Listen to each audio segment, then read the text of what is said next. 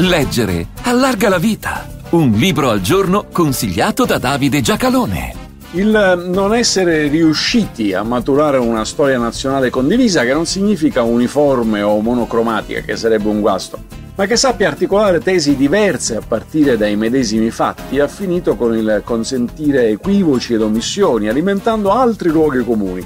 Quando Renzo De Felice documentò gli anni del consenso al regime fascista, non fece altro che il mestiere dello storico, non volendo affatto sostenere che non vi fossero antifascisti. Aver avversato quei fatti ha portato a due assurdità. Il pretendere che tutti gli italiani fossero stati fascisti e il pretendere che quasi nessuno avesse gioito per la nascita del regime. Questo libro ha un indiscutibile pregio, capace di rimettere al loro posto date e fatti. Simona Colarizzi, La resistenza lunga, pubblicato dalla Terza nel 2023. Significativo il sottotitolo Storia dell'antifascismo 1919-1945 ed è proprio quella scansione temporale a far giustizia del falso secondo cui l'attività degli avversari del regime sia nata solo nel 1943 allo scoppiare della guerra civile mentre quell'attivismo politico precede la nascita stessa del regime, del che si trova traccia importante anche nel carteggio di Piero Gobetti relativo al 1924, edito da Inaudi. Colarizzi cita i precedenti lavori di Max Salvadori e Claudio Pavone e fa bene.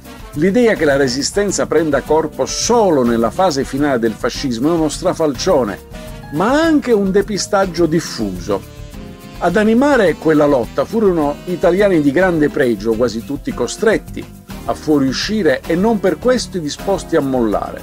Valga per tutti l'attività svolta a Parigi dai fratelli Rosselli, che Mussolini volle far ammazzare proprio perché ritenuti pericolosi. E neanche è vero che solo la guerra civile vide comparire l'uso delle armi, perché l'antifascismo italiano fu presente nella guerra di Spagna e nei successivi sabotaggi interni. Far partire l'antifascismo dal 1919, inoltre, aiuta a capire una pagina importante, ovvero l'isolamento in cui si trovarono i comunisti dopo che Stalin e Hitler si accordarono per spartirsi la Polonia nel 1939. Altro che resistenza tutta comunista, in quella stagione a continuarla furono altri che non i comunisti non solo pagine di preziosa storia nazionale, ma anche di luce su passaggi volutamente lasciati in ombra. Simona Colarizzi, La Resistenza Lunga, buone pagine a tutti.